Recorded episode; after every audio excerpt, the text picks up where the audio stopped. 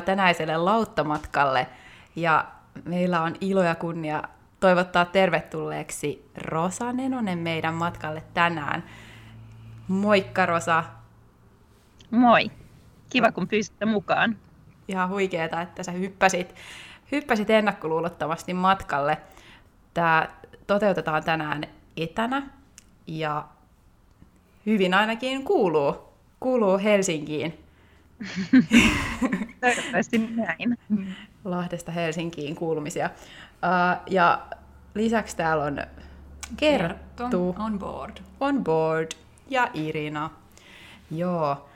Tota, millä muutamalla sanalla kuvailisit, että kuka on Rosa? No, Rosa on tällä, ehkä, tällä hetkellä päällimmäisenä ehkä äiti. Mulla on pieni poika, tulee ihan kohta kaksi vuotta, eli se on ehkä tärkein rooli, mitä mulla on. Mutta siinä vierellä kyllä oma työ on tosi merkityksellinen ja tärkeä asia. Eli mä oon Hyvän elämän akatemia Pilots Helsingin perustaja ja positiivisen psykologian kouluttaja. Joo. Tietenkin on myös vaimo ja ystävä ja tytär ja kaikkea muutakin siinä sivussa. Kyllä, kyllä. Um, no niin, siinä sä mainitsitkin jo, jo tuon positiivisen psykologian ja, ja olet kirjoittanut tämmöisen erittäin kiinnostavan kirjan, mikä mekin ollaan nyt lauttamatkaisesti kuunneltu, niin tämä merkityksellisen työn kaava. Ja, ja siinä käsitellään sitä positiivista psykologiaa eri, eri näkövinkkeleistä, niin miten tälleen lyhyesti äh, kuvailisit, tai mitä se positiivinen psykologia kiteytetysti on? No Positiivinen psykologia on psykologian osa-alue, joka tutkii hyvinvointia ja onnellisuutta ja luonteen vahvuuksia. Eli sitä, mikä saa ihmisen voimaan hyvin ja kurkottamaan parhaimpaansa. Jos ihan perinteisesti, niin perinteinen psykologia keskittyy sen nollapisteen alapuolelle, meidän heikkouksiin ja sairauksiin, ja se tavoite on päästä siihen nollapisteelle. Eli me voitaisiin ihan hyvin niin positiivinen psykologia taas keskittyy sen nollapisteen yläpuolelle, niihin meidän vahvuuksiin ja voimavaroihin ja kuinka me voitaisiin tiedostaa ne paremmin ja kehittää niitä entistä enemmän ja toteuttaa sitä meidän omaa potentiaaliamme. No niin.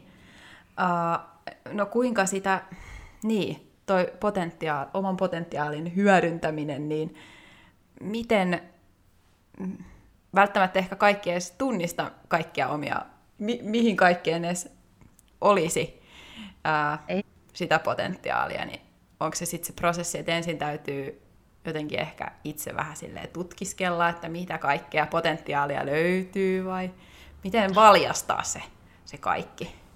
No mä ajattelen ihan ensimmäiseksi tuohon sillä tavalla, että me itse, mutta ei kukaan muukaan voi tietää sitä, että mihin me pystytään. Ja se tulee aina olemaan niin. Eli meissä on niin paljon enemmän potentiaalia kuin me voitaisiin ikinä itse edes kuvitella. Eli se on ihan mahdotonta tietää. Ja ainoa keino jotenkin päästä toteuttamaan sitä on lähteä tutustumaan itseensä, omiin niin. vahvuuksiin, arvoihin, mitä kaikkea minussa oikeasti on. Ja mä uskon, että me voidaan monella tavalla jotenkin yllättää itsemme siitä, että mitä kaikkea meissä on. Ja lähteä sitten rohkeasti toteuttamaan sitä myös ulospäin. Okei, joo. Jos multa vaikka oltaisiin kysytty, öö, sanotaan kymmenen vuotta sitten, että mitä sä teet kymmenen vuoden päästä, mä en olisi ikinä maailmassa osannut ajatella, että mulla on oma yritys, jossa mä teen positiivisen psykologian koulutusta ja mulla on tullut juuri ulos kirja ja kaikkea tätä, että tämä maailma oli mulle täysin vieras vielä kymmenen vuotta sitten. Mm. Mm, ja sitten varmaan jos, jos sulla olisi sanottu silloin, että sun täytyy nyt kymmenen vuoden päästä olla nyt siinä, missä sä nyt oot, niin olisiko se tuntunut ylitse pääsemättömältä? Tai olisiko se tuntunut vaikealta? Semmoiselta, että onko musta siihen? Mm. No, joo, siis ihan varmasti, koska mä uskon, että jokainen askel tavallaan luo sitä luottamusta ja uskoo siihen, että tämä on mahdollista mulle. Ja jokainen askel on ollut kyllä todella merkittävä siihen. Mm että varmasti se olisi tuntunut jotenkin hyvin kaukaiselta asialta. Niin, se on... Ja asialta. Niin. Se on ehkä just se, että, että se nyt kun summaa näitä asioita, mitä vaikka säkin oot tähän mennessä nyt jo tehnyt ja kaikkea huikeeta, niin sehän sitten kuulostaa sellaiselta, että, että niin kuin, miten, miten joku pystyy tuohon ja sitten pyörittää vielä sitä kaikkea muuta niin kuin, arkea, mihin kuuluu perhe ja kaikki tämä, niin sittenhän se tuntuu semmoista, että, että mut niitä on tehty pitkän aja, pitkällä aikavälillä niitä steppejä todennäköisesti, että sitten se on aina vaan, miltä se näyttää. Mm. niin kuin nytten tällä niin. hetkellä. Mm, sä puhuit siitä kirjassa niistä niin sanotusta supervoimista. Joo. Ja siinä oli jotain, oli nämä, just nämä vahvuudet, eikö se ollut mm. yksi, että just miten niiden tunnistaminen. Niin mä itse jotenkin koisin sillä, että mä en itse niin kuin, kyllä mä niin kuin joitakin vahvuuksia nyt tunnistan itsessäni, mutta mm. mitä, näitä ehkä mä en olisi tunnistanut joskus aiemmin. Mm. Mm. Mutta mitä mä jäin miettimään oli se, että, että niin kuin miten niitä vahvuuksia voi tunnistaa itsessään? No toki siihen on monenlaisia keinoja. Sitä, mitä mä yleensä hyödynnän, niin on semmoinen vialuonteen vahvuustesti, joka on positiivisen psykologian alalla todella tunnettu ja pitkään tutkittu ympäri, ympäri maailmaa, niin sitä mä yleensä suosittelen ihmisille. Mutta kyllähän sitä voi lähteä ihan siitä liikkeelle, että no, mitkä on niitä asioita, missä mä tunnen oikeasti olevani hyvä. Mitkä on niitä asioita, milloin mä tunnen, että mä pääsen loistamaan tai kysyä jotenkin muilta ihmisiltä ympärillä, omilta ystäviltä, tuttavilta, että milloin he näkevät, mä oon niin kuin parhaimmillani. Mm. Mm. Se on vähän myös, saattaa itse ehkä sokeutuakin siitä, tai ei nähdä sitä niin hyvin, mitä no. lähipiiri. Joo, Kyllähän me sokeudutaan ja, ja varmaan ehkä saatetaan tunnistaa niitä asioita itsessämme, mutta me ei välttämättä osata nähdä niitä niin kuin omina vahvuuksinamme, mm. koska monet esimerkiksi kokee, jos otetaan mikä, mikä voisi olla esimerkki, vaikka herkkyys, niin ö, voi kokea sen esimerkiksi heikkoutena, että mm. on tosi toisille ihmisille tai tilanteille ja aistii monet tuntemukset, mutta sitten kun sen osaakin nähdä jotenkin sen oman vahvuuden kautta, että itse asiassa tämä onkin mulle niin kuin erityistä mussa ja mun kannattaa hyödyntää tätä omassa elämässäni, niin se oma näkökulma voi muuttua aika radikaalistikin. Mm. Niinpä, niinpä. Mutta tota, no nyt tästä niinku vahvuuksista voi ehkä mennä siihen merkityksellisyyteen. Mm. Että me ollaan Irinan kanssa aiemmin puhuttu jonkun verran tästä, että sen takia tämä kolahti tosi vahvasti. Tämä sun kirja oli tämä niin kuin merkityksellisyys. Ja me ollaan lähinnä siitä puhuttu työelämässä, että niin kuin mikä on niin kuin työn merkityksellisyys, tarviiko työn olla merkityksellisyystä ja miksi semmoista kaipaa. Mm. Miksi, miten se vahvuus linkittyy, niin ehkä sen kautta, että mä itse mietin semmoista, että, että jos mä oon jossain asiassa tosi hyvä ja mä teen sitä työkseni, mutta mutta jos ei se ole tarpeeksi merkityksellistä tai semmoista, niin se ei välttämättä ole niin kuin ehkä mun juttu.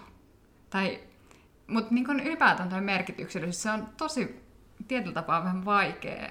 Mä itse jotenkin ajattelin merkityksellinen eikä niin kuin yhteiskunnallisesti merkityksellinen tai mm. että jos sä oot jossain sairaalassa töissä ja lääkäri tai sairaanhoitaja, niin silloinhan sä teet aina merkityksellistä. Mutta mikä, mikä sun, haluatko sen jotenkin avata vähän sitä merkityksellisyyttä? Joo, tosi hyvä, että nostit esiin, koska merkityksellisyys on kyllä vähän vaikea termi ja sen takia mm. mä haluan puhua siitä, että ihmiset ymmärtäisivät sen paremmin. Mä ehkä, toikin oli hyvä pointti, kun sä sanoit, että mä voin olla hyvä jossain, mutta se ei välttämättä ole merkityksellistä, niin äh, mä koen ihan samalla tavalla, että mä esimerkiksi nuoruudessani olin tosi lahjakas voimistelija ja mä olin tosi hyvä siinä rytmisessä voimistelussa. Ja mä siinä olin valmistautumassa olympialaisiin, mä olin 16-vuotias sillä hetkellä ja koko se mun tiimi odotti multa tosi paljon, että mä lunastan sen seuraavan olympiapaikan. Ja sitten mä jotenkin olin pitkään kipuillut sen kanssa, että tämä ei vaan niin kuin, tunnu oikealta. Että mä en niin kuin, tämä tuntuu tosi sellaiselta, ää, suoraan sanottuna viimeiseltä, että se tuntuu vaan tosi tylsältä hommalta. Mm. Ja mä niin kuin lopetin sen koko homman jotenkin aika yllättä, yllättävästi ja, tai että muut ihmiset yllättyi siitä, koska mä olin tosi hyvä siinä. Ja jotenkin mä en osannut silloin sitä selittää millään muulla tavalla, että mitä järkeä tässä on. Mä en kerta kaikkiaan niin ymmärtänyt, että mikä se pointti siinä mun omassa tekemisessä on, että miksi mä käytän tähän niin paljon aikaa, että mä voisin olla joku vitsi kymmenes parhaassa tapauksessa. Ja ehkä jo tuolloin mä olen lähtenyt pohtimaan tätä merkityksellisyyden teemaa, ja siis tästä on 20 vuotta aikaa. Ja nyt sitten sit mä tota, olin pitkään ulkomailla ja tein mallintöitä, ja sitten kun ne alkoi päättymään, niin sitten mä lähdin uudestaan miettimään sitä, että mitä mä oikeastaan haluan tehdä ja mikä on jotenkin merkityksellistä ja tarkoituksenmukaista. Että mä haluan vaan lähteä seuraavalle uralle taas nousemaan jotenkin niitä eteenpäin ja eteenpäin sillä omalla urallani, että tähän pakko löytyy joku syvempi merkitys. Ja lähdin pohtimaan sitä, jonka seurauksena myös tämä mun kirja on syntynyt. Mutta se, että miten mä koen ö, merkityksellisyyden, miten me koetaan merkityksellisyyttä, niin on se, että meidän pitää tunnistaa ne meidän omat vahvuudet ja voimavarat, eli just ne supervoimat, mitä mä käytän sanaa supervoimat, intohimmat arvot, vahvuudet ja taidot, ja toteuttaa niitä. Mutta se toinen puoli merkityksellisyydessä on se, että meillä on kokemus siitä, että me voidaan tehdä jollain lailla jotain hyvää. Oli se kuinka pientä tai isoa tahansa. Sen ei tarvi olla just maailman isoin juttu, tiedät sä. Me ei tarvitse kaikkien näin olla, tiedät sä, jotain äiti Teresoja, pelastamassa tätä maailmaa ja toisia ihmisiä, mutta jos me koetaan, että me voidaan työpäivän aikana mm. edes jollain tavalla auttaa meidän työkaveria, tehdä hänen päivästään vähän mukavempi, tiedät sä tuoda hymy jonkun asiakkaan kasvoille tai mitä tahansa se on, että me koetaan, että me voidaan toteuttaa itseämme ja samalla, vai, samalla, tav- samalla tavalla vaikuttaa jollain lailla positiivisesti tähän maailmaan. Mm. Niinpä. Et ja sitten taas toisinpäin tuosta, että sitten taas me voidaan, joku ihminen voi tehdä hyvinkin merkityksellistä työtä jonkun toisten ihmisten silmissä. Hän voi olla vaikka lääkäri ja pelastaa ihmishenkiä joka päivä. Mutta jos se ei hänestä tunnu siltä, hän ei koe, että hän pääsee siinä toteuttamaan itseään, niin hän ei koe silloin merkityksellisyyttä. Mm. Eli se on päin. Meillä, meillä on merkityksellisyydessä meillä on yhteys itseen, mutta meillä on myös yhteys toisiin ihmisiin tai laajemmin tähän maailmaan. Mm. Toi on kyllä, niin, toi on hyvin, hyvin äh, kuvailtu. Hyvin kuvailtu, että se periaatteessa se merkityksellisyys tärkeää, että se jossain nousee, että se ei tarvitse välttämättä olla siinä työssä, jos se on sit siellä niin kuin mm. muussa vapaa-ajalla tai jotenkin muulla niin. tavoin elämässä mukana. Et kuulin just tänään kollegalta, että hän, hän ilahtuu vaikka kun menee metsään, niin sit siellä on jotain roskia, niin nostelee roskia ja sitten se niin kuin tuo hänelle hyvää mm. oloa, että, että sitten teki jonkun päivän hyvän, hyvän asian. Että... Kyllä.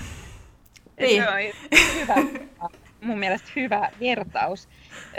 mulla ehkä tuohon muutamiakin ajatuksia. Mä ajattelen, että se ei, sen ei tarvi välttämättä olla työ, mikä tuo merkityksellisyyttä meidän elämään jokainen meistä kaipaa merkityksellisyyttä, eli se on ihan ihmisen perustarve, se ei ole mitään sellaista nykyajan haihatusta, että kaikilla pitäisi olla joku merkitys, vaan se on oikeasti perustarve, että ihminen tarvii merkityksen voidakseen hyvin. Mm.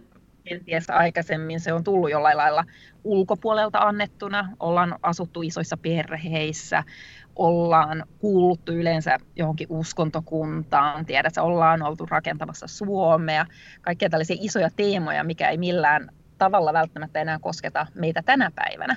Eli jokaisen tehtäväksi jää itse löytää se merkityksellisyys ja se voi olla hyvinkin raskasta ja mm. stressaavaa, välillä ahdistavaakin, että vitsi, että mikä, mikä tämä pointti tässä kaikessa on. Mm. Mutta, mutta tosiaan, että onko se sitten työ vai onko se joku muu, niin sillä sinänsä ei ole merkitystä. Tutkimusten mukaan öö, työ tulee heti öö, ihmissuhteiden jälkeen tärkeimpänä tekijänä. Mm. Eli ihmissuhteet on se tärkein lähde. Mutta mä ajattelen sitä siitä kulmasta, ja miksi mä myös tein merkityksellisestä työstä sen kirjan, niin on se, että me kumminkin käytetään työn tekemiseen ihan valtavan paljon aikaa.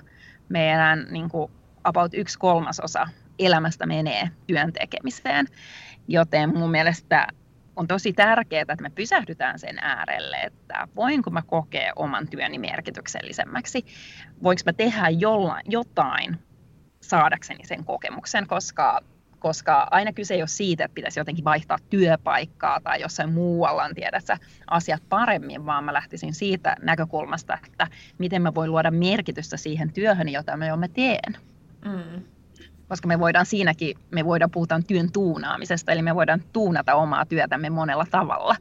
Ja ehkä se on ihan sama, jos me ollaan parisuhteessa, niin me helposti ajatellaan, että Aa, mun pitää vaihtaa parisuhdetta voidakseni hyvin, mutta ehkä ihan ensin kannattaisi miettiä, että mitä mä voin tehdä tälle parisuhteelle, mitä mä voin tehdä tälle työlleni, mitä mä voin tehdä niin kuin siinä mm. ole, olevassa elämässä. Että välttämättä ne muutokset ei tarvitse olla mitään massiivisia, että välillä riittää, että muokkaa omaa asennettaan. Mm. Mm, joo, mä itse mietin sitä, että ainakin itse ehkä vähän suppeasti ajattelin sitä merkityksellisyyttä. Mm. Niin sitten loppujen lopuksi, kun sitä rupeaa pohtimaan vähän enemmän, niin kyllähän niin kuin tosi monessa työssä on sitä merkityksellisyyttä, jossa vaan niin kuin rupeat vähän tarkemmin katsomaan sitä. Kyllä. Että vaikka itse olin tämmöisessä niin kuin, um, teollisuuden automaatioyrityksessä töissä ja jonkun verran tekivät vientiä, niin mä niin kuin tällä jälkeenpäin ajateltuna, niin siinä oli tietynlainen merkityksellisyys siinä, että meiltä täällä Suomesta viedään jotain ulkomaille, niin siitähän tulee aina niin kuin rahaa Suomeen. Kyllä. että niin kuin, tämmöistä ajatusta. Että Kyllä. Kyllähän siinä Kyllä. Niin kuin, Eikö juuri näin? Ja, ja tällainen merkityksellisen työn tutkija kuin Amy Bresnevski, niin hän just sanoi, että merkitystä voi löytää mistä tahansa työstä, jos me ei puhuta siitä, että jotain ihmisarvoja poljetaan tai muuta. Mm. Mutta, mutta jokainen voi löytää siitä oma, omasta työstään niin lisää merkitystä. Ja monesti se on just siitä kyse, että se pitää kaivaa se merkitys esiin. Mm. Että ja varsinkin tässä ajassa, kun moni tekee tällä hetkellä töitä esimerkiksi kotoa tietokoneen ääreltä, niin kyllä se aika helposti alkaa tuntumaan aika puuduttavalta. Ja silloin on tosi tärkeää jotenkin lähteä miettimään sitä, että miksi mä teen tätä työtä, mitä mä teen ja mm. mitä merkitystä tällä kaikella on. Niin, koska sitten kuitenkin se, se vie niin ison osan siis päivästä, niin sen takia niin tuntuu, tai sitä on niin tosi tarkkaa pohtinut, että et, et on se semmoinen suunta, silleen rehellinen omia ajatuksiaan kohtaan. Kyllä. Koska sitten tuntuu, että, niinku, että muuten se koko oma potentiaali lipuu ihan jonnekin. Niin. Ulapalle. Ulapalle. Niinpä, niinpä. että silleen, tota, ton äärellä kyllä on aika useinkin on, pysähtynyt. sit, niin se antaa meille niin valtavasti se, että me koetaan, että sille omalla työllä on merkitystä, niin sehän lisää meidän hyvinvointia ja onnellisuutta ja mm. ollaan sitoutuneempia siihen työhön. Me, me ei olla pelkästään niin kuin, tyytyväisiä siihen työhön, vaan me ollaan kokonaisuudessaan koko elämään. Mm. Eli se kyllä iso osa hyvää elämää. se merkityksellisyyden kokemus. Ja toisaalta taas, jos me puhutaan just tästä hetkestä, niin sitten taas, että se merkityksellisyyden kokemus, se lisää niitä hyviä onnen tunteita, mutta se myös auttaa jaksamaan vaikeissa ajoissa ja kestämään stressiä paremmin. Eli just tällä hetkellä, että jos se työ ei aidosti tunnu merkitykselliseltä, niin voi olla todella, todella vaikeaa motivoida itseään mm. sinne koneen äärelle. Totta. Joo. Tai tekeekin, mutta varsinkin sitten, kun meillä ei ole sitä niin kuin kontaktia toisten ihmisten kanssa, niin se on tosi raskasta. Niinpä. Mutta toisaalta se, että kun, kun sitä, niitä omia supervoimiaan ää, vähän alkaa niin kuin vähemmin ja taas myös tarkemmin niitä tutkimaan ja, ja tunnustelemaan, että missä mä, missä mä niin kuin olen niin oma itseni ja voin tosi mm. hyvin, niin sitten myös miettii sitä kautta, että, että eihän kaikkea tarvi, kaiken ei tarvitse niin kuin toteutua just vaikka työssä, koska on mm. harvoja töitä, missä sä pystyt niin kuin kaiken tuomaan niin se on totta. Et sitten onneksi on sitä vapaa-aikaa ja, ja sitten pystytään siellä sitten, vaikka kuten tämä lauttamatkalla syntyi, että sitten koki, Kyllä. että et, et sen takia on hyvä, että pystyy tekemään muitakin sivuprojekteja, että missä mm-hmm. pystyy toteuttaa sitä muuta potentiaaliaan. Ehdottomasti. Ehdottomasti. Ja kuka tietää, että tätä mä ehdottomasti niin kuin ajan takaa, että ihmiset lähtisivät toteuttamaan itseään. Jos ei se ole duunissa, niin sitten muilla elämän alueilla. Koska kuka tietää, vaikka teidät tota, kymmenen vuoden päästä te teette tätä, tätä ammatikse, että te, tästä on muodostunutkin ihan uudenlainen ura teidän ää, tota, molemmille. Niin, sitä ei tiedä, mutta ainakin tarkoitus on, että, että Lotta kyllä lipuu, lipuu tästä hamaan. Niin. mutta joo, siis jotenkin tähän kaikkeen merkityksellisyyteen myös aina linkittyy se, että jos sä koet, että on asioita, sulla on paljon asioita, mitkä sä koet merkityksellisiksi, niin sit sulla on myös onnellisempi olo. Sä käyt hienosti läpi kirjassa eri onnellisuuden muotoja. Siellä oli tällaiset tällaiset termihirviöt, kuten hedoninen ja endaimoninen onnellisuus. Ensinnäkin eudai, eudaimoninen. No niin, hyvä korjaus. Niin miten, no ensinnäkin vähän näiden, mitä, mitä nämä kaksi onnellisuusmuotoa ovat? Joo, tämä oli ehkä semmoinen ihan ensimmäisistä uivalluksista, mitä mä sain tässä matkallani merkityksellisempään elämään, oli se, että et musta tuntuu, että jotenkin ihmiset on ymmärtänyt jollain lailla onnellisuuden väärällä tavalla. Eli viime vuosina on puhuttu tosi paljon onnellisuudesta ja se ei ole tehnyt meistä kauheasti sen onnellisempia. Päinvastoin me voidaan monella mittarilla paljon huonommin kuin aikaisemmin. Eli hedoninen onnellisuus tarkoittaa kaikkia sellaisia ihania hetkiä meidän elämässä, kuten vitsi, juhlia tai lomamatkoja tai ylennystä tai sellaisia, tiedätkö, kohokohtia, mit, mitkä tulee. Ja ne on tosi ihania asioita, mutta haaste näissä on se, että se aina se onnellisuus nousee, mutta hyvin nopeeta me totutaan niihin vallitseviin olosuhteisiin. Eli vaikka joku rakastuminen löytää, niin kuin, mitä me aina ajatellaan, että voi kun mä löytäisin sen unelmien puolison, niin se nostaa sitä onnellisuutta, mutta me tullaan aika nopeasti samalle onnellisuuden tasolle kuin me ollaan oltu aikaisemminkin.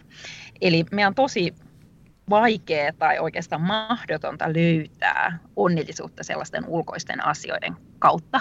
Ja tämä saa juoksemaan meidät hedonisessa oravan pyörässä, eli tavoittelemaan koko ajan uusia asioita. Tiedätkö, ylennystä vähän enemmän rahaa, vitsi uusi puoliso, jotain uutta ja jotain säpinää omaan elämään. Mutta sitten on olemassa tämä eudaimoninen onnellisuus. Ja tämä on taas semmoista niin kuin pitempiaikaista ja tasaisempaa onnellisuutta. Ja tämä taas syntyy sitä kautta, että me voidaan toteuttaa itseämme juurikin niitä supervoimia, vahvuuksia, intohimoja syvistä ihmissuhteista ja siitä sellaisesta tarkoituksen tunteesta tai merkityksellisestä elämästä, että me oikeasti koetaan, että meidän omalla elämällemme on jonkunlainen tarkoitus. Ja nämä onnellisuuden muodot ei ole millään lailla toisiansa vastaan, vaan kumpaakinhan me tarvitaan. On ihana, että on niitä keveitä, kepeitä asioita elämässä, mutta on myös tosi tärkeää, että meillä on olemassa se onnellisuuden pohja. No niin. Kiitos tuosta noiden niin. termien avaamisesta, koska... Niin. Tuli mieleen vähän semmoinen niin sokeripiikki. Niin. Juu, niin tota, on, on hyvä pitää hyvä pitää vatsasilla niin kuin vähän syödä koko aika ja sitten välillä voi ottaa niitä sokeripiikkejä. Vertaus, just näin. Joo. Kyllä. Joo. Kyllä. tota, hmm. Ja sitten musta tuntuu, että sit kumminkin kun suurin osa ihmisistä jotenkin keskittyy pelkästään siihen hedoniseen onnellisuuteen, että me niin keskitytään niihin ihaniin juttuihin, voiko me päästäisiin lomalle ja vitsi vähän isompi koti ja mm. saan sen palkankorotukseen ja niin kuin, että pidetään sitä niin kuin yllä ja sitten kumminkin se on aika selkeää, että se ei lopulta nosta meidän onnellisuutta oikeastaan ollenkaan. Mm. Et se on tosi hassu, että miksi me käytetään siihen niin valtavasti aikaa. Mm. Niin, että se vähän niin kuin jää koukkuun, että haluaa jonkun jutun, että siitä tulee se hyvän olon tai onnellisuuden tunne ja sitten haluakin taas jotain vähän lisää. Tai... Mm. Juuri, juuri näin. Kyllä. adaptaatio, että me totutaan, niin, totutaan niihin vallitseviin olosuhteisiin. Se ei ole enää mitään uutta. Me kaivataan jotain lisää. Mm. Juurikin. Niin, kyllä. Siihen on se, että no, uh, sosiaalinen media, niin siellä niin kuin tietenkin siellä uh, näytetään niin mieluusti sitä kaikkea, niitä, ehkä, ehkä näytetään niitä omia uh, sokeripiikkejä, että siellä on sitä lomareissua ja sitten siellä on jotain, jotain niin kuin kohokohtia, että sitten sit se niin kuin, joo, se on, se on pieni piikki vaan siitä kokonaisuudesta, mutta se näyttäytyy sitten, niin. siinä on toisenlainen. Niin. Ja se kokemus voi olla silti hyvin erilainen. Mm. Et me kaikilla varmaan kokemuksia siitä, että me ollaan oltu jossain ihannassa miljöössä. Tiedätkö, mikä näyttää ulospäin ihan mielettömältä. Ja sitten me ollaankin oltu onnettomia si- siinä hetkessä. Mm. Tiedätkö, että me ollaan oltu siellä lomamatkalla tai me ollaan oltu siellä illallispöydässä, mikä periaatteessa näyttää upealta ulospäin. Mm. Mä kokemus ei ole sitä. Että jotenkin mä koen siinä oman työni ytimessä on tosi vahvasti just se, että uskallettaisiin olla ihmisiä, inhimillisiä ja näyttää niitä monenlaisia tunteita ja ajatuksia ja jotenkin raottaa just sitä vaikka Instassa sitä, sitä kuorta, mitä ihmiset yleensä rakentaa, koska, koska se musta lisää vahvasti pahaa oloa. Mm. Eli me mm. kuullaan, että muilla on paljon helpompaa, muilla on paljon upeampaa mm. ja me vertailemaan itseämme toisiin ihmisiin. Ja tämäkin on hyvin luonnollista, niin kuin ihminen vertaa itseänsä muihin ja sitä kautta ehkä sit kokee sitä että jotenkin huonommuutta. Niin sen takia minusta olisi tosi tärkeää, että yhä enemmän uskallettaisiin rikkoa niitä ulkokuoria ja nähdä se todellisuus, koska kyllä meillä kaikilla on omat vaikeudet, vaikeudet ja haasteemme. Niin, seuraavia tämmöisiä termejä, mitä kävit läpi kirjassasi, on tämä itsemyötätunto ja itsetunto. Että sitten se, olisiko vaikka tämä se itsemyötätunto, että hyväksyy, okei, okay, että on jotain osa-alueita, missä mä en nyt ole tällä hetkellä välttämättä vahvimmillani, mutta näillä asioilla mä saan taas varmuuden johonkin, että onko se sitä itsemyötätuntoa? Myötätuntoa, joo. Ja jotenkin kun itse tunnosta ollaan puhuttu tosi paljon ja toki se on tärkeä elementti, mutta monissa tutkimuksissa todetaan, että itse asiassa se itse myötätunto on vieläkin tärkeämpi kuin se itse tunto, mm, koska itsetunto se niin kuin vahvistuu, kun meille tulee hyviä kokemuksia, eli me onnistutaan jossain ja saadaan hyvää palautetta, mutta samalla tavalla se on tosi rikkoutuvaa, jos sitten tuleekin epäonnistumisia ja me ei onnistutakaan jossain tai me tylytetään vaikka ihan kunnolla, niin, niin se rikkoutuu tosi helposti. Ja taas itse myötätunto, niin se jotenkin tukee meitä ja varsinkin silloin, kun meillä niin kuin tapahtuu asioita, mitkä ei ole toivottuja ja me, ei me epäonnistutaan jossain tai muuta vastaavaa, niin se tavallaan se, mä ajattelen jotenkin niin, että se itse myötätunto on tukemassa meitä ja sitten me rohkaistutaan yrittämään ja tekemään asioita yhä paremmin. Mm. Et itse tunto taas, kun se rikkoutuu, niin me helposti luovutetaan ja heitetään hanskat tiskiin, että päh, tästä ei tule yhtään mitään. Mm. Ja itse tunto taas niin kuin vie meitä eteenpäin. Niin, tuo on ihan hyvin, hyvin sanottu, koska sit se itsetunto voi vaikka niin kuin särkyä hetkeksi jostain huonosta kokemuksesta. Että jossain on vaikka eh, kokenut, että on ollut epämukava tilanne ja sitten se on aiheuttanut epävarmuutta ja sitten jotenkin kokee heti, tulee sellainen torjuva asenne, että, että näihin tilanteisiin mä enää halua joutua. Kyllä. Kun...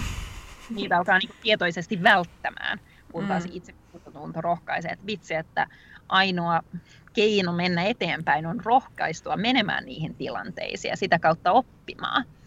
Niin, niin itse tunto taas, tiedät sä, kun se on rikkoutunut, niin sittenhän me aletaan niin kuin peittelemään itseämme. Mm. Ei uskalleta enää tehdä niitä asioita. Voisi tuntua tärkeältä ja merkitykselliseltä, ja mitkä vois, mistä voisi oikeasti meillä olla jotain annettavaa. Joo. Mm. Totta. Totta. No, mm, onko sitten, huomaa välillä, että ne omat ajatukset saattaa olla niitä pahimpia vihollisia, että, että se siellä omassa pienessä päässäkin alkaa niin kuin jotkut mm-hmm. sellaiset ajatuskelat, jotka, jotka, joilla ei ole välttämättä edes mitään niin kuin realistista pohjaa. Että ne on vaan jotenkin siellä omassa päässä. Ehkä rajoittavinakin tekijöinä. Niin. Tai että... Kyllä mä koen, että kyllä se on, yleensä se oma mieli on se isoin rajoittava tekijä, että me voidaan olla hyvin, hyvin kriittisiä ja ankaria itseämme kohtaan. Ja sitten me voidaankin olla hirveän myötätuntoisia ja kannustavia toisia kohtaan, että samalla tavalla meidän kuuluisi myös itseämme tukea ja rohkaista. Joo. Miten oliko se, että just se, se liiallinen itsekriittisyys, niin, mm. niin minkälaisia jotenkin semmoisia pieniä tapoja vähän lieventää sitä omaa itsekriittisyyttä? Mitä, onko jotain vinkkejä, miten sitä voi? No, no moniakin. Ehkä ihan semmoinen ensimmäinen on se, että ymmärtää, mitä haitallista se on. Koska esimerkiksi mä aina ajattelin aikaisemmin, että semmoinen itsekriittisyys jotenkin vie mua elämässäni eteenpäin. Tosiaan mä olin kilpavoimistelija ja siellä oli jotenkin tottunut semmoisen hyvin kriittisen tavan suhtautua itseeni ja siihen harjoittelemiseen. Mä ajattelin, että se on se niin kuin juttu, mikä vie mua eteenpäin, kunnes mä tajusin jotenkin omien kokemuksien kautta ja myös tutkittuun tietoon perehtyä, että itse asiassa juuri sehän rajoittaa mua menemästä eteenpäin ja oikeasti tekemästä niitä asioita, mitä, mitkä mä koen niin kuin merkitykselliseksi ja tärkeiksi. Mm. Eli se on ollut kyllä itselleni tosi, tosi iso oivallus ja toki harjoitan sitä koko ajan, että eihän se ole mikään sellainen, että se vaan yhtäkkiä katoaa, vaan huomaan kerta toisensa jälkeen olevani kriittinen itselleni. Öö, kun mä huomaan, no ihan ensimmäinen ehkä se on niin kuin, ensimmäinen keino siihen on se, että huomata se oma mieli, koska aika useinhan me pidetään itseämme, että me ollaan yhtä sen oman mielemme kanssa. Että me pystytään erottamaan, että meidän mieli voi kertoa meille ihan mitä tahansa, mutta meidän ei tarvi uskoa sitä. Eli mm. huomioida ne omat kriittiset mielet. Ja toisaalta mä koen itse kaikista hyödyllisemmin semmoisen, että mä lähden niin kuin konkreettisesti kyseenalaistamaan niitä omia ajatuksiani. Että, että jotenkin pidän esimerkiksi sitä, että kun mä saan itseni kiinni jostain, että mä taas kritisoin tai mollaan itseäni jostain tai kerron, että tämä ei ole mahdollista tai musta ei ole tähän, niin mä niin kuin kysyn itseltäni, että onko tämä ihan totta, mistä mä tiedän, että tämä on totta. Ja vaikka kirjoitan niitä omia ajatuksiani paperille, ja aika usein huomaan hyvinkin pian sen, että eihän tämä ole totta, että ei mulla ole mitään todisteita tästä, että mä en pystyisi johonkin tai joku asia ei olisi mulle mahdollista. Okei, okay. joo. Meille monesti näen sen kautta, että jos mä epäilen vähän niin kuin itteeni jossain asiassa, mutta sitten mä tiedän, että joku mun läheistä ihmisistä on hyvin varma siitä, että musta on johonkin asiaan, mm. siihen asiaan, niin se vähän niin kuin jyrää sen mun oman ajatuksen siitä.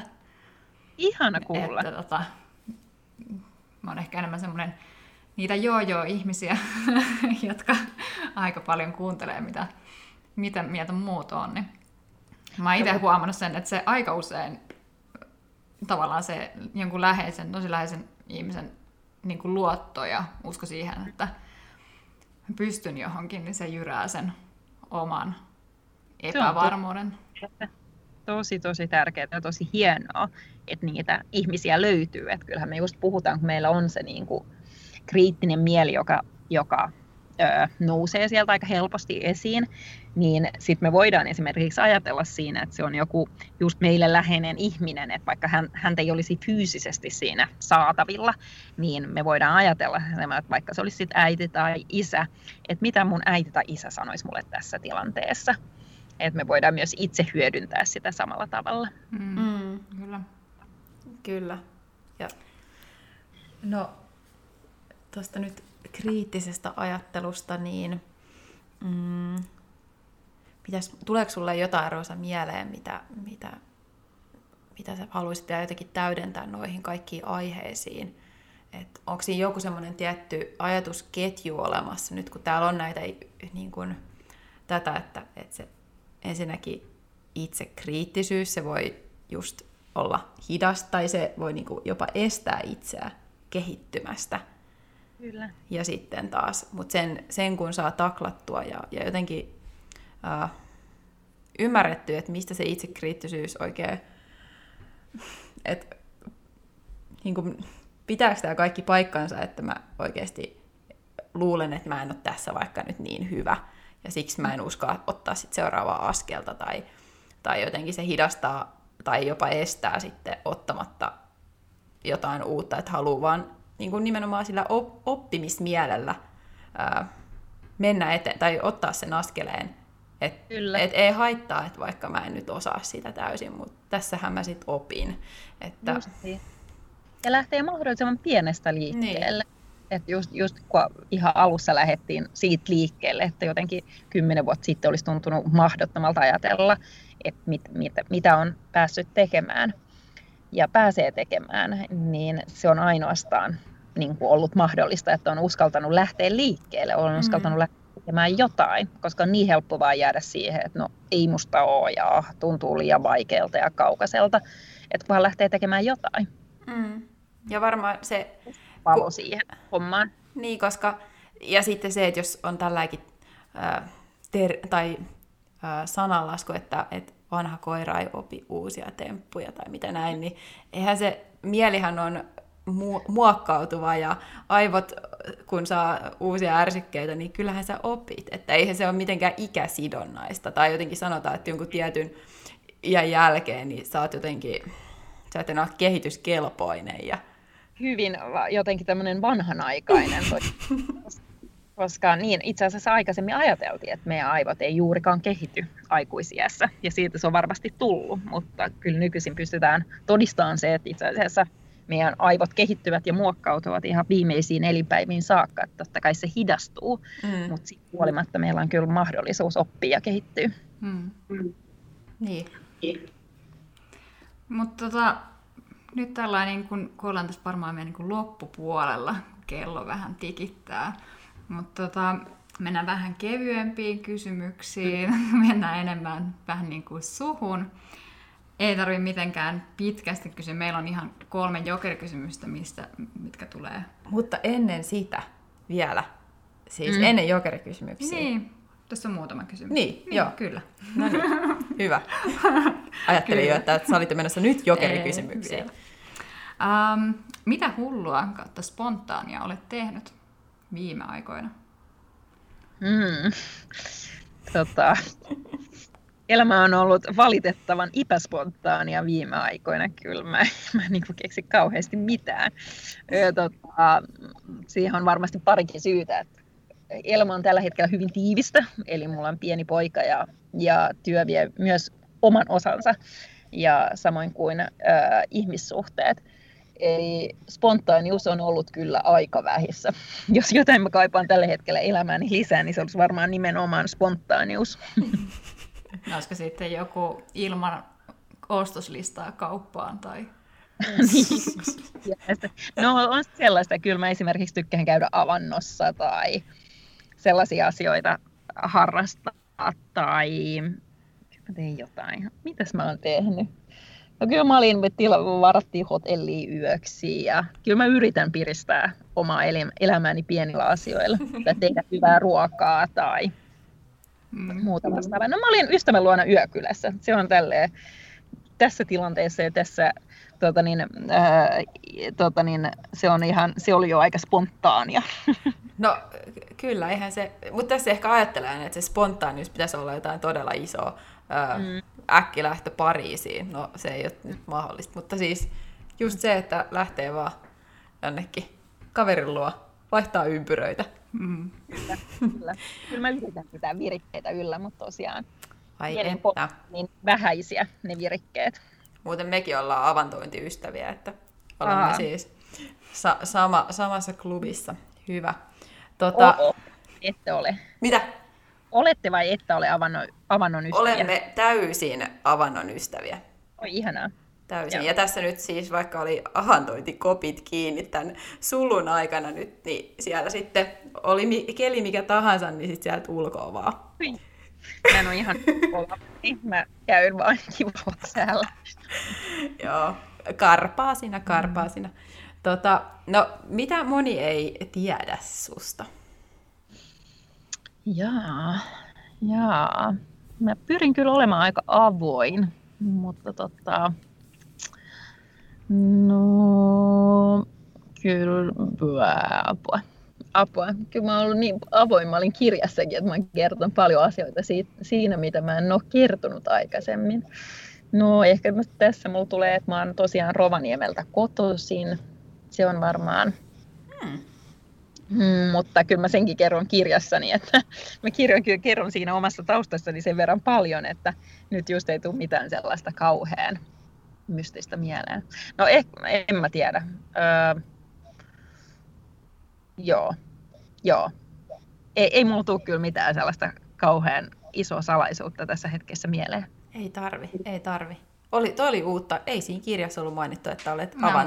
Ah, no joo, se oli. Avantoinnin ystävä. No niin, no niin. Vai hyvän, hyvän sään. Hyvän sään avantointiystävä. Joo. Niin, niin just. tota, No, entäs äh, mistä haluat, että sinut muistetaan? Tälle niin kuin Mä- loppuun. Kyllä, tota, kyllä mä toivon, että mut muistetaan sellaisena tosi, kuulostaa hirveältä sanoa hyvä yh- ihminen, mutta mä toivon, että ihmiset muistaa aina mut siitä, että mä kohtelen kyllä ihmisiä hyvin. Toivon kohtelevani heitä hyvin. Ja oli, oli ne ketä tahansa, niin kohtelen Mm. heitä. Se on, se on hienoa, koska varmasti sitä kautta kyllä sinut muistetaan sitten, jos kohtelee muita Mm. silleen, kun haluaisit tietenkin itseä kohdellaan. Mutta Kyllä. kiitos. Tässä oli nyt niin kuin meidän äh, kysymykset. Nyt on enää vaan jokerikysymyksien aika. Okei. Ha- Haluatko sä Irina esittää? Tämä. Mä voin esittää. Nämä ei ole mitään Mutta vaikeaa. nämä on täydenä, onko nämä on niin täydenä lause? No vähän niin kuin, että sä voit vaan jatkaa sitä lausetta. Okei. Eli tälleen eka, että mitä sä oot positiivisesta psykologiasta oppinut? Öö, itsensä tutustumisen tärkeyden ehkä. Mm. Mm-hmm. Oman ajattelun merkityksen. Joo. Tunnistan, tai kirjan myötä, niin sitä Niin. on miettinyt. On positiivisesta psykologiasta sen oman ajattelun merkityksen. Se on ollut ehkä tärkein asia siltä puolelta. Joo. No tota, sitten tälle, että no, mitäs tänään parasta lauttamatkalla? Mm, ihana, ihana hetki ollut tässä kyllä teidän kanssanne. Kiitos. Kiva, kiva pysähtyä keskustelemaan. Kiitos. Aina keskustelut hyviä. Kiitos kuin myös. Tämä on Mm. tällainen hetken niin kuin miniloma. Kiitos. Kyllä. Tota, ja vika, tänä vuonna aion vielä. Öö, nyt tässä työtä ja mä oon paljon tätä järjestänyt, niin öö, ton tehdä tämmöisen Pilots-liven. Eli Oi. teidän jalanjäljissä. Eli tuomaan myös aitoa inhimillistä keskustelua Pilotsin puolelle. Oi, oi, oi. Si- siinä Joo. siis tulemme Mm. kuuntelemaan. Haluatko sä, tota, mitkä ne oli, tota, löytyykö se Instagramista se pilots? Joo, eli Pilots Helsinki löytyy Instasta ja sitten mulla on myös omat, oma sivu rosa.nenonen tai Insta-sivusta. Joo. Ja sitten on, ja nettisivut löytyy tietenkin. Joo, pilotshelsinki.com. No niin, sinne kurkkaamaan, mitä kaikkea siellä on nyt tuloillaan. Hmm. Ja sitten hyvä, hyvä vinkki toi live. Pilots live. vai pitääkö sanoa pilots vai pilots? No, i- mä, en ole ollut niin, niin kuin, ää, ää, kriittinen siitä, että miten se lausutaan. Yleensä mä sanon itse pilots. Okei. Okay. Vähän niin Joo. kuin pilotti. Joo, suomalaisia. Joo. Ja kutsun kyllä meidän kurssilaisia piloteiksi. Kyllä. Okei. No niin. No niin. Joo. Kiitos, että äh, saatiin tämä mini, mini lauttamatkaloma viettää kanssasi tänään tiistaina. Ja ihanaa vielä viikkoa sulle ja teille. Ja toivottavasti kaikki muuttuu vähän jo avoimemmaksi tästä, kun kesää kohta tullaan, niin varmaan spontaanius, spontaaniuttakin pystytään lisäämään elämään. Joo, toivotaan näin. Toivotaan ihanaa päivää vielä sinne. Kiitos samoin.